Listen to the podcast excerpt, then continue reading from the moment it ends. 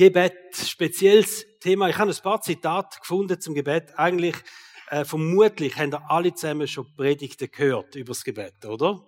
Und trotzdem haben wir uns gesagt, das ist ein Thema, wo man eigentlich jedes Jahr einfach muss darüber reden als Kirche, weil es so wichtig ist und weil es einem hilft, immer wieder einen neuen Fokus auf etwas zu setzen. So, vielleicht hören das ein paar Sachen heute und sagen, ja genau, also komm, ja stimmt und sind neu motiviert. Das wird eine Motivationspredigt für das Thema Gebet. Verschiedene Zitate habe ich gefunden. Eins heißt, Gebet verändert unser Leben. Das ist, ähm, das liest man immer wieder, wenn Leute über das Gebet reden oder schreiben, Gebet verändert unser Leben. Oder ein anderes Zitat, beim Gebet erleben wir die große und intime Nähe von Gott. Es geht nicht um Methoden, sondern um die wunderbare Beziehung und Begegnung mit Gott. Cooles Zitat, oder? Keine Methode, sondern es geht um die wunderbare Beziehung und Begegnung mit Gott.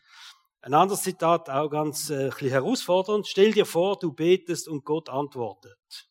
Auch gut, oder? Und das letzte von der Corrie ten Boom. Das Größte, was wir füreinander tun können, ist füreinander zu beten. Wenn man über das Gebet redet, dann geht es immer um zwei Sachen. Es geht um Beziehung zu Gott und es geht ums Wirken und das Handeln von Gott. Also einerseits eine Frage von Beziehungsebene und andererseits ist es etwas, wo die Hand von Gott bewegt. Gott macht etwas aufgrund von Gebet. Und darum ist das ein Mutmacher Predigt, oder? Dass er ähm, das Beste nach dem Sonntag, wenn irgendwann einmal sagt, hey, weißt du was, nach diesen, diesen zwei Sündigen über Gebet, ich habe wieder ein bisschen mehr angefangen zu beten. Das wäre das Ziel und dann ist hundertprozentig erfüllt. Das ist das, was uns Gott aufs Herz gelegt hat, mit dieser Serie zu machen, auch wirklich Mut machen zum Betten. Wir reden zuerst über Kraft vom Gebet, einfach das Kraft, der kraftvolle Teil im Gebet inne, wo wirklich der Arm von Gott bewegen tut. Die meisten Menschen haben ja irgendwann schon mal bettet in ihrem Leben. Viele als Kind, vielleicht fromm aufgewachsen, gläubig aufgewachsen und dann hat man bettet als Kind. Vor dem Einschlafen vielleicht, vor dem Essen. Es gibt auch viele Menschen, die haben zuerst mal bettet, wo sie in der Krise hinein sind, in einer Not und plötzlich, ja komm, jetzt bete ich halt auch mal noch.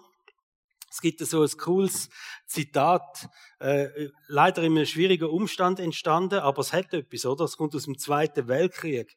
Und das Zitat heißt, im Schützengraben gibt es keine Atheisten mehr.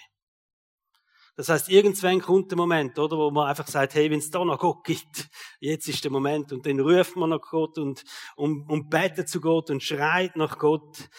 Und das ist eine von der wichtigen Fragen. Wohin gehen wir mit unseren Problemen? Wir liegen nicht gerade im Schützengraben, aber es gibt doch immer wieder so Situationen, wo wir einfach sagen, das wäre jetzt eben gut, der Gott will eingreifen, der Gott will reden, der Gott will antworten, oder? Wohin gehen wir mit unseren Problemen? Wo laden wir unsere Sorgen? Wo laden wir unseren Frust ab? Wo holen wir Hilfe? Wer fragen wir um Rat, wenn schwierige Entscheidungen anstehen in unserem Leben? Psalm 121, Vers 2 heißt, meine Hilfe kommt vom Herrn, der Himmel und Erde geschaffen hat. Meine Hilfe kommt von Gott, von dem Gott, wo Himmel und Erde geschaffen hat. In der Bibel gibt es ähm, Psalm 120 bis 134, das sind sogenannte Wallfahrtslieder oder Stufenlieder, sagt man denen auch. Wallfahrtslieder, weil man hat die gesungen, wenn man auf Jerusalem pilgert ist und der Berg auf Jerusalem gelaufen ist, oder auf dem Tempelberg oben, hat es zum Heiligtum so Stufen gehabt, wo man draufgegangen ist und auch auf diesen Stufen hat man die Lieder gesungen. Und darum sagt man denen Wallfahrtslieder oder Stufenlieder. Psalm 121, meine Hilfe kommt vom Herrn, der Himmel und Erde geschaffen hat. Unsere Hilfe. Und das müssen wir uns einfach immer wieder bewusst sein, oder? Zu wem das wir beten. Was für ein Gott das wir haben. Unsere Hilfe kommt von dem Gott, wo Himmel und Erde geschaffen hat. Und das Blödste, wirklich das Blödste, was man machen kann, ist, wenn man nicht zu dem Gott betet. Und ich habe mir das selber leid. Ich meine, ich bete viel, aber ich dachte, nein, du könntest mehr zu dem Gott beten, wo Himmel und Erde gemacht hat, oder? Und es steht im 1. Timotheus 2, Vers 1. Das erste und wichtigste, wozu ich auch die Gemeinde auffordere, ist das Gebet. Das erste und das wichtigste, wozu ich auch Gemeinde auffordere, ist das Gebet. Ich habe mir überlegt, wenn man manchmal so Begegnung hat mit Leuten, die nicht an Gott glauben, dann irgendwann, und sie erzählen einem etwas, was nicht gut geht und so, und dann sagt man doch manchmal, ähm, das ist mega cool, wenn man das macht, oder? Sagt man, weißt du was, ich bete für dich. Haben wir das auch schon jemandem gesagt? Der nicht an Gott glaubt, aber eine schwierige Situation, haben wir gesagt, weißt du was, ich bete für dich. Und dann habe ich mir überlegt, wie wäre das, wenn ich in Zukunft nicht als erstes sage, ich bete für dich, sondern ich will fragen, hast du denn schon mal betet? Jeder Mensch kann zu dem Gott beten, wo Himmel und Erde geschaffen hat. Und ich glaube, das ist auch nochmal eine Chance für Menschen, können den Gott zu entdecken, indem sie selber vielleicht so wie, verstehen das Schützengrabengebet. Wo du sagst, ich habe mit Gott nicht viel im Hut, aber jetzt bete ich zu dem Gott, wo Himmel und Erde gemacht hat. Und das können wir vielleicht auch unsere Freunde, die mit Gott nicht viel am Hut haben, ermutigen und sagen, hey, wenn es schwierig wird, ich weiß, du hast mit Gott nicht viel am Hut, aber bete doch einmal zu dem Gott, wo Himmel und Erde gemacht hat. Zu dem Gott von der Bibel. Und ähm, eine Ermutigung, oder? Und da 1. Timotheus 2, Vers 1, auch wir Christen, oder? Das erste, wo Gemeinde dazu auffordert wird, wo wir uns alle aufgefordert sind jetzt, so der Bibelvers, wo der Paulus schreibt, betet als allererstes. Also als allererstes, das heißt, es ist wie so ein Tipp für Checklisten machen im Leben. Eine Checkliste von einer Krise. Punkt 1, bet zu dem Gott, der Himmel und Erde gemacht hat. Eine Checkliste, vielleicht für schwierige Entscheidungen, die du musst fällen. Punkt eins: Bett zu dem Gott, wo Himmel und Erde gemacht hat. Checkliste, wenn es um deine Pläne geht. Sagst du, ich habe neue Pläne, wo ich mache Gedanken. Punkt eins: Bett zu dem Gott, wo Himmel und Erde gemacht hat. Äh, wenn du Problem hast, Punkt eins: Bett zu dem Gott, wo Himmel und Erde gemacht hat. Der Gedanke hat mich beschämt. Wisst ihr, wie manchmal ist bei mir Punkt, nein, also, nicht mehr, faktisch immer Punkt eins: Nati, mach etwas. Nati, schau. Nati, tun. Nati, gib Gas. Punkt eins, oder? Und die Bibel sagt, hey, Punkt eins. Bet zu dem Gott, wo Himmel und Erde gemacht hat. Wenn wir beten, dann wird Gott aktiv in unserem Leben. Das heißt nicht, dass wenn wir nicht beten, dass Gott nicht aktiv wird. Gott steht überall und Gott macht Sachen und er staunet mir und es ist einfach Gnade und es ist Liebe von Gott und er schaut für uns, auch wenn wir nicht beten. Aber wenn wir beten, verstehen wir, dem bewegt Gott auch etwas, dem wird Gott aktiv. So mit dem Gebet, das ist der Moment vom Teamwork mit Gott. Wo wir unser Herz mit Gottes Herz verbinden, wo wir unsere Gedanken anfangen abgleichen mit den Gedanken von Gott. Wo wir uns ausstrecken, nachdem, dass er wirklich seinen Arm bewegt und dass etwas Übernatürliches darf passieren. Jakobus 5, Vers 13 und 15, bekannte Vers, auch wo es ums Gebet geht, und ich finde es sehr coole Vers, ich liebe die. Statt leidet jemand unter euch, dann soll er beten. Hat er einen Grund zur Freude, dann soll er Gott Loblieder singen. Wenn jemand von euch krank ist, soll er die Gemeindeleiter zu sich rufen, damit sie für ihn beten und ihn im Namen des Herrn mit Öl salben. Wenn sie im festen Vertrauen beten, wird der Herr den Kranken heilen, es wird ihn aufrichten und ihm vergeben, wenn er Schuld auf sich geladen hat. Den soll er beten, den soll er Loblied singen. Verstehen ihr? Es geht um all das. Es geht nicht darum, wer, für wer du betest, sondern es geht ums Gebet an sich. Es geht darum, betet, wenn irgendetwas nicht gut ist in eurem Leben. Leidet jemand, dem betet. Und ich weiß auch nicht, ob du heute Morgen schon für alle deine Probleme betet hast. Und du sagst, hey, das macht mir alles Sorgen. Wir sollen Sorgen auf Gott abwerfen. Das machen wir im Gebet. Dass wir sagen, hey, du siehst das und das und das und das und da leide ich und das ist schwierig und danke, ich darf es dir geben jetzt. Geht es dir gut? Hast du heute Morgen schon ein Loblied gesungen? Also ja, logisch, jetzt im Gottesdienst. Aber ich meine, bevor du angekommen bist, was machen wir, wenn es uns gut geht? Haben wir denn schon Loblieder gesungen für das? Wenn es dir gut geht, dann sing ein Loblied, steht da. Bist du krank? Hast du dafür gebetet schon? Hast du heute schon für das betet, wo du leidest? Hast du heute schon jemanden gefragt und gesagt, hey, es ist wieder nicht gut, ich habe wieder Schmerzen, könntest du für das und das beten? Jakobus 5, Vers 16, denn, der nächste Vers, denn das Gebet eines Menschen, der nach Gottes Willen lebt, hat große Kraft. Verstehen oder wir bewegen den Arm von Gott. Wenn wir Gläubige beten, liegt da besondere Kraft drin. Und jetzt kommt die Frage, was ist, wenn es nicht passiert? Die kommt immer, oder? So die Enttäuschung, wenn etwas nicht passiert ist. Wir alle kennen die Stimme uns, ja, ähm, was ist, wenn doch nichts passiert? Letztes Mal ist auch nichts passiert, wenn Gott doch nicht hilft und du bettest für jemanden und jetzt wird er gleich nicht gesund, was ist denn? Die Situation verändert sich gleich nicht. Weißt du, ich glaube, wenn, manchmal sieht es so aus, oder? Gott loset nicht. Manchmal sieht es so aus, an unseren Gedanken. Es passiert nicht das, für das, was wir gebetet haben. Und dann haben wir unsere Fragen an Gott. Aber nur wenn es manchmal nicht so passiert, wie wir wollen, heisst das nicht, dass Gott nicht da ist. Und es heisst auch nicht, dass Gott Kontrolle verloren hat. Und ich will euch da dazu ein Beispiel geben. Das ist der Josef. Der Josef in der Bibel, da steht Folgendes über ihn in der Apostelgeschichte. Die Stammväter waren neidisch, das sind seine Brüder gewesen, auf ihren Bruder Josef und verkauften ihn als Sklaven nach Ägypten. Was wir wissen, dass der Josef eine tiefe Beziehung zu Gott hat. Der hat ein Betterherz gehabt, versteht ihr? Also jetzt ist Folgendes passiert. Die haben ihn verkauft. Die haben ihn genommen, die haben ihn gepackt, die haben ihn gefesselt, die haben ihn in den Brunnen tun, gewartet, bis eine Karawane vorbeikommt, haben ihn der Karawane mitgegeben, auf Ägypten, ins Sklavenmeer, und dort ist er verkauft worden als Sklav. Das ist Zeit gegangen. Was denken wir, wie viel Mal hat Josef bettet? Wo die Brüder gefesselt haben, Gott, das darf nicht wahr sein. Gott, äh, greif ein.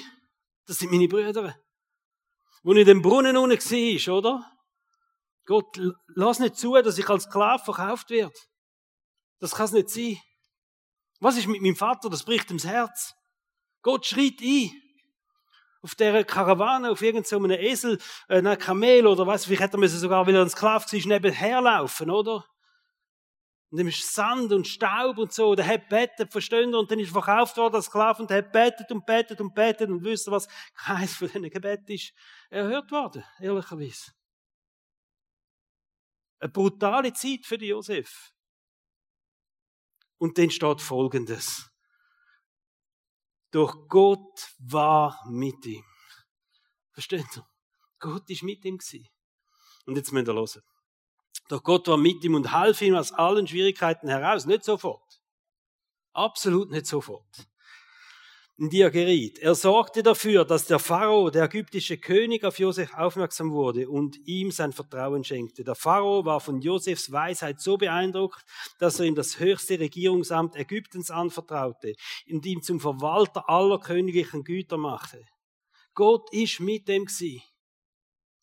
Obwohl vielleicht in dieser Zeit auf der Karawane hätte man mit dem Josef geredet und gesagt, Josef, wie geht's? Und sagt, ich habe so gebeten und sagt, bei uns ist Gott eingeschritten. Nein! Aber Gott ist mit dem gewesen, oder? Und darum haben wir die Geschichte in der Bibel vom Sklav zum obersten Regierungsbeamten. Vom Loch in den Brunnen hinein, im Palast, das ist seine Geschichte. Warum? Weil Gott mit dem war. Obwohl die Josef viele Gebete zu Gott gerufen hat und geschrauen hat. Und sie sind nicht so passiert. Das andere Beispiel ist der Daniel. Vom Daniel wissen wir, der hat ein Betterherz, oder? Deportiert nach Babylon. Wissen was der betet hat, wo Familien auseinandergerissen worden sind, wo das Volk deportiert worden ist. Der ist doch Gott in den Ohren gelegen. Und es sind Momente und das sind die Zeiten gewesen, Monate, Jahre, ich weiß nicht wie lange, wo Gebet nicht so erhöht worden sind, oder? Aber Gott hat ihn nicht allein lassen. Das steht über dem Josef. Gott war mit ihm. Das steht über dem Daniel. Gott war mit ihm. Und das steht über dein Leben. Auch wenn du mal das Gefühl hast, hey, meine Gebete werden nicht so erhört. Gott ist mit dir. Gib nicht auf. Gott ist mit dir. In Römer 8, Vers 31. Wenn Gott für dich ist, wer kann gegen dich sein, oder? Das ist eine Zusage. Das ist eine Verheißung, die wir haben von Gott. Wenn Gott für uns ist, wer kann denn gegen uns sein? Und ich fordere dich auf, nicht an den Umständen festzuhalten, das macht dich nämlich kaputt, sondern an Gott festzuhalten in der Krise. Nicht an den Umständen dich klammern, an der Veränderung von diesen Umständen, sondern heb dich einfach an Gott und heb Vertrauen in das, was Gott macht, auch wenn es im Moment ein schwierig aussieht. Ich rede jetzt von Glauben auch in schlechten Tagen im Leben, oder? Es wird Tage in deinem Leben geben, da bist du völlig motiviert, hey, dein Glaube tätscht ab wie eine Rakete, oder? Und du bist zuversichtlich und du denkst, wow, Gott und ich, Dream Team, und es kommt gut, und dann gibt's Tage, da wird's nicht so sein. Da ist vielleicht der Glaube an einem kleinen Örtchen, da hast du irgendwie Zweifel, da hast, bist deprimiert, da bist enttäuscht. Und du fragst dich vielleicht selber, was ist mit meinem Glauben los? Der Elia ist auch so ein Kandidat oder? Der hat gute und schlechte Tage kein Glauben top, ähm, wo er hingegangen ist und gesagt hat, wisst ihr was, ihr alle, ihr Baalspriester, euch beweis ich, wer der wahre Gott ist, oder? Und gegen 850 Priester ist er angestanden und hat betet, dass Feuer vom Himmel abkommt. Der ist bereit, sein Glauben zu demonstrieren auf Tod und Leben. Ein Tag später, total im Loch, total frustriert, hat nicht mehr mögen. Depression, enttäuscht, weil er gehört hat, dass er verfolgt wird und dass man ihn umbringen will. Einen Tag vorher hat er sein Leben riskiert, weil er so fest glaubt hat. Einen Tag später hat er Angst gehabt, er könnte das Leben verlieren. Gute und schlechte Tage im Glauben. Und ich glaube, wir haben alle so gute und schlechte Tage im Glauben, oder? Tage voll Zuversicht, Hoffnung. Und dann gibt es so Tage, wo unser Glauben vielleicht eben nur noch an einem kleinen Ort ist, in unserem Herz. Weil andere Sachen sich plötzlich angefangen haben, in unserem Herz auszubreiten. Vielleicht Hoffnungslosigkeit, vielleicht eine Enttäuschung, die plötzlich Raum eingenommen hat in unserem Herz. Da kannst du gar nicht viel machen, das passiert einfach, oder? Eines Tages stehst du auf und du merkst, ich bin enttäuscht. Ich mag nicht, ich glaube irgendwie nicht mehr so recht. Zweifel. Schaut Gott wirklich für mich? Ist das wirklich gut? Kommt das gut? Angst. Sachen, die sich in unserem Herz ausbreiten, oder? Jetzt gibt es zwei Sachen, die in der Bibel stehen über den Glauben, über die Stärke von unserem Glauben. Einerseits steht in der Bibel, im Markus Evangelium, dass wenn wir fest glauben und nicht zweifeln, unseren Glauben kann Berge versetzen. Dann gibt es aber nochmal eine Bibelstelle, steht nämlich andererseits auch, Matthäus 17, Vers 20. Auch wenn ihr nur einen kleinen Glauben habt, wie ein Senfkorn, lange das auch schon zum Berg versetzen. Krass, oder? Also, Glauben ohne Zweifel versetzt Berge, aber auch wenn wir einen kleinen Glauben haben. Und zwar hat das Jesus gesagt, und er sagt, wegt eurem Kleinglauben, sage ich jetzt auch das. Für alle die, die nicht morgen nicht aufstehen und sagen, wow, und ich glaube und ich versetze heute Berge mit dem Gott. Für alle, die das vielleicht einem kleinen Ort ist, an einem Tag, an schlechten Tag, oder? Für die sage ich, wegen eures Kleinglaubens antwortet er, ich sage euch, selbst wenn euer Glaube nur so groß ist wie ein Senfkorn, könnt ihr zu diesem Berg sagen, rücke von hier nach dort und er wird dorthin rücken. Nichts wird euch unmöglich sein. Glaube wie ein Senfkorn. Ein Senfkorn ist ein ganz ein kleines, ein ganz kleines Körnchen, oder? Das ist nicht viel.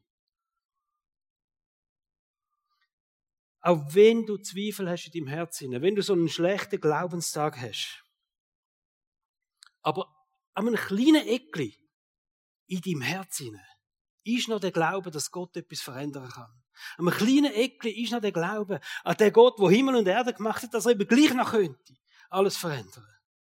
Und dann heißt es, wenn der kleine Glaube ist und du stützt dich mit allem, was du hast, auf den kleinen Glaube in deinem Herzen, wirst auch du Berge versetzen. Mit dem, was du glaubst, mit dem, was Gott macht.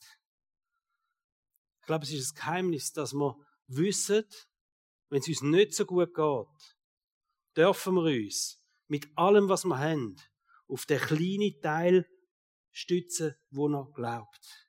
Wir alle zusammen haben immer so Phasen in unserem Leben, oder? Und die Bibel sagt, und dann wird Gott Großes können machen. Gebet der Herzensangelegenheit. Gebet ist nicht nur etwas, wo, wo der Arm von Gott bewegt, es ist auch eine große Herzensangelegenheit. Wir connecten unser Herz mit dem Herz von Gott. Und ich werde einfach euch noch zwei Punkte mitgeben, wie können wir unser Herz im Gebet auch immer wieder auf Gott ausrichten. Wie können wir immer wieder den Fokus haben, auf das unsere Herzen, also unser Herz und das Herz von Gott sich äh, verbindet innerhalb vom Gebet. Und der erste Punkt ist ähm, Dankbarkeit. Ich weiß, es gibt ganz viele Punkte und in der Kleingruppe könnt ihr vielleicht auch miteinander mal austauschen und sagen, hey, was sind Punkte, wo mir helfen, mich auf Gott auszurichten, mein Herz auf Gott auszurichten. Aber ich werde zwei Punkte von mir mitgeben. Einer heißt Dankbarkeit. 1. Thessaloniker 5, 17 und 18. Hört niemals auf zu beten, dank Gott gleich, wie eure Lebensumstände auch sein mögen. Danke Gott, gleich wie die Lebensumstände sind. Danke Gott. Dankbarkeit connectet mit dem Herz von Gott. Undankbarkeit gibt eine Distanz zwischen Gott. Das ist meine persönliche Erfahrung. Dankbarkeit connectet mich mit Gott. Undankbarkeit schafft Distanz mit Gott. Und der Paulus sagt darum in jeder Lage, sag Gott Danke.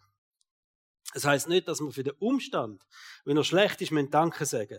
Aber in jedem Umstand, wo es uns auch schlecht geht, finden wir immer Gründe zum Gott Danke sagen. Das ist etwas, was ich mir fest, einfach, das ist einer von, von, von meinen Lebenspunkten, die ich umsetzen will, wo ich immer wieder daran schaffe und sage, hey, auch wenn es nicht gut ist, ich will Punkte haben, wo ich Gott kann dankbar sein kann. Ich war bei Freunden zum Kaffee und ähm, dann hat, äh, sie hat dann gesagt, also wenn es so richtig ein Schießtag ist, dann können wir ja Gott am Abend Danke sagen, dass der Schießtag vorbei ist. So ist es, oder? Wir haben immer Grund, Gott Danke zu sagen. Es ist halt so, wenn wir ermüdet sind, wenn wir erschöpft sind, wenn wir enttäuscht sind, wenn wir wütend sind, unzufrieden, was auch immer, wenn, wir, wenn es uns nicht gut geht, dann ist das Letzte, was wir wollen, Danke sagen. Das Letzte, was dann irgendwie denkt, oh Gott, danke vielmals, geht es nicht gut, oder? Psalm 50 steht, wer mir dankt, der bringt damit ein Opfer, das mich ehrt. Und dann denke ich mir einmal auch, ja, also gut, mit, mit Danke sagen, das, das darf auch ein ein Opfer sein. Also du kannst da wirklich die Zeit nehmen, Gedanken zu machen, für was kann ich Gott dankbar sein? Und dann ehren wir Gott, oder? Dankbarkeit ist Opfer, wo Gott ehrt. Und dankbar sein vielleicht für, für ganz einfache Sachen, für kleine Begegnungen, die wir haben. Für Menschen, die uns näher sind, für den Job, für irgendeine Geste, für was auch immer, oder? Wir finden immer Grund zum dankbar sein und das connectet dich sofort wieder mit dem Herz von Gott. Aber Dankbarkeit ehrt nicht nur Gott. Es steht da auch, wer mir dankt, der bringt damit ein Opfer, das mich ehrt, das mich wirklich ehrt. Und dann steht, er macht den Weg frei, auf dem ich ihm Rettung bringe. Dankbarkeit macht den Weg frei, dass Gott in unserem Leben wirken kann, steht da. Dankbarkeit macht den Weg frei dass Gott in unserem Leben wirken kann. Das ist wie eine Türöffnung, oder? Wenn da steht Rettung, kann man sagen, Rettung, das ist Erlösung, das ist aber auch Sieg in schwierigen Situationen, das ist Heilig, das ist Versorgung. Einfach das Wirken von Gott. Dankbarkeit ist ein Wegbereiter fürs Wirken von Gott. Im Psalm 100 steht, das ist, äh, wir sollen in die Stadt von Gott einziehen mit Dankbarkeit. Und wir sollen in sein Heiligtum kommen mit Lobgesang, steht da. Verstehen Dankbarkeit öffnet uns den Weg zum Herzen von Gott. Es connectet uns mit Gott. Der zweite Punkt ist, dass wir viel Erwartungen haben, wenn wir mit Gott reden. Weil wir wissen, wer er ist, oder? Weil wir wissen, dass der Gott ist, der Himmel und Erde gemacht hat. So nach dem Motto, ich komme jetzt zu dir, weil ich weiß, dass ich alles überkomme bei dir, was ich brauche. Ich komme zu dir, Gott, weil ich weiß, du liebst mich und du lässt mich nicht zu Grund gehen. Ich komme zu dir, weil ich weiß, ich bin am besten Ort überhaupt. Ich frage dich, Gott, weil ich weiß, ich kann keinen besseren Ratgeber in meinem Leben haben. Große Erwartungen an Gott zu haben. Paulus war im Gefängnis und er hat einen Brief geschrieben an Philippa.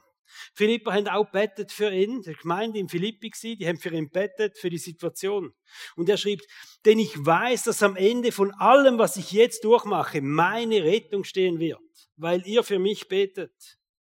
Und weil Jesus Christus mir durch seinen Geist beisteht, ja, es ist meine sehnliche Erwartung und meine feste Hoffnung, dass ich in keiner Hinsicht beschämt und enttäuscht dastehen werde.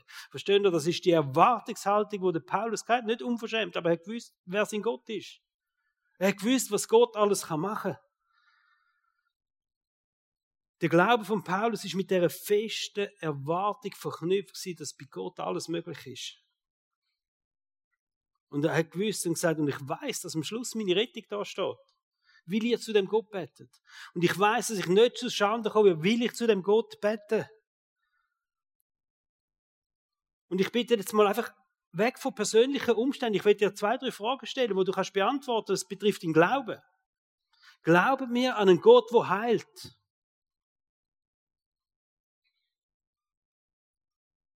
Glaubt mir, dass wir einen Gott haben, der seine Kinder liebt und der sich um seine Kinder kümmert? Glaubt mir, dass wir einen Gott haben, der uns tröstet in schwierigen Situationen? Glaubt mir, dass wir einen Gott haben, der wirklich sagt, hey, mein Name ist nicht zu kurz und ich kann helfen und ich will helfen?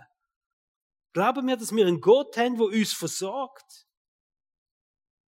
Glaubt mir, dass wir einen Gott haben, der immer voll Güte uns begegnet und uns immer wieder in seine Ärmel einschließt? uns immer wieder seine Nähe und seine Liebe gibt. Immer wieder für uns da ist. Vielleicht habt ihr euch auch schon mal gefragt, wieso gibt es all die Geschichten in der Bibel mit diesen Wundern? Wieso lesen wir das? Blinde da geheilt und Gelähmten und das und jenes und, und, und ähm, Sturm und dann ist Ruhe gewesen und wieso lesen wir die Wunder? Wieso stehen die in der Bibel? Das hat einen Grund. Gott wird uns ermutigen. Gott wird uns ermutigen und sagt, hey, haben große Erwartungen an euch. Gott, schau mal, das ist passiert. Das ist wirklich passiert. Darum sind Zeugnisse so etwas Wertvolles. Wenn wir einander Sachen erzählen, was wir mit Gott erlebt haben, dann wissen wir, das hat Gott mal gemacht. Und wenn es Gott einmal gemacht hat, er kann das immer wieder machen. Und Gott hat sich nicht verändert von Ewigkeit zu Ewigkeit, steht in der Bibel.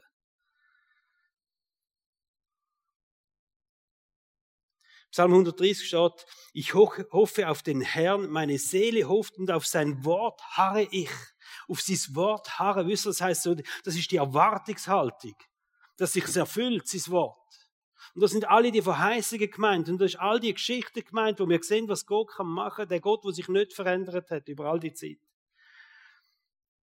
Und ich glaube, wir dürfen große Erwartungen haben im Wissen, dass Gott auch Nein kann sagen. Wir dürfen große Erwartungen haben, aber wir müssen auch wissen, dass Gott kann Nein sagen. Er hat Macht, alles zu tun, was er will, steht in der Bibel. Er ist Gott. Und einer von auch Vers, wo mir in dem Zusammenhang sehr wichtig ist, ist Jesaja 66, Vers 1 bis 2, wo über Gott folgendes steht. So spricht der Herr, der Himmel ist mein Thron und die Erde mein Fußschemmel. Der Gott, der Himmel und Erde gemacht hat, sagt, hey, der Himmel ist mein Thron und Erde, wenn ich ehrlich bin, ist wie ein Fußschemmel für mich, oder? Es zeigt seine Macht, die er hat. Himmel und Erde kommen aus meiner Hand. Und dann kommt der Hammervers. Dennoch Dennoch achte ich auf die Menschen, die in Not sind. Ja, ich kümmere mich um die Verzweifelten und um alle, die voller Ehrfurcht auf meine Worte hören. Gott schaut auf dich. Der allmächtige Gott schaut auf dich, er sieht deine Not und er will sich kümmern um dich. Verstehen ihr, auch wenn nicht alle unsere Gebete erhört werden, so wie wir gern hätten, aber wir vielleicht manchmal mit Enttäuschungen zu kämpfen haben, wie es nicht so kommt, wie wir denken. Es lohnt sich, unser Herz immer wieder mit dem Gott zu connecten. Es lohnt sich immer uns wieder ausstrecken nach dem Gott und es lohnt sich auch den Erwartungen nicht abzuschrauben bei dem Gott.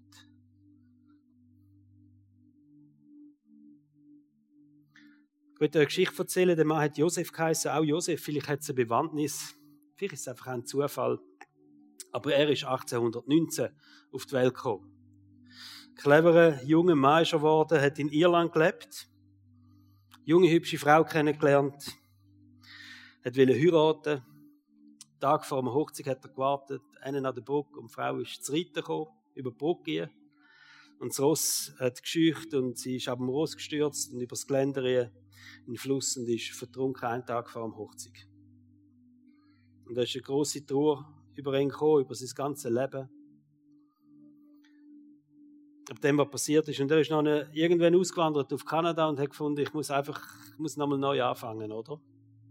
Einfach über den Schmerz, den er da hatte, mit dem Verlust von seiner Fastfrau, die er hatte. Er war in Kanada und hat wieder eine junge Frau kennengelernt. Und hat sie heiraten. Und zwei Wochen vor dem Hochzeit hat sie eine ganz schlimme Verkältung bekommen und ist gestorben. Und es steht über sein Leben, dass er nie mehr geheiratet hat. Aber er hat den Rest von seinem Leben verbracht in einer Küstenstadt, Port Hope, hat sie geheißen, Hafen von der Hoffnung. Und dort hat er sich um Menschen gekümmert, um arme Menschen und um kranke Menschen. Und er hat ganz bescheiden gelebt und unauffällig, aber für etwas ist er bekannt gewesen. Seine Beziehung zu Jesus. Auch, dass er gesagt hat, Jesus ist mein Freund. Und er hat das ganze bekanntes Lied geschrieben, ein altes Lied. Welch ein Freund ist unser Jesus. Und das singen wir jetzt miteinander.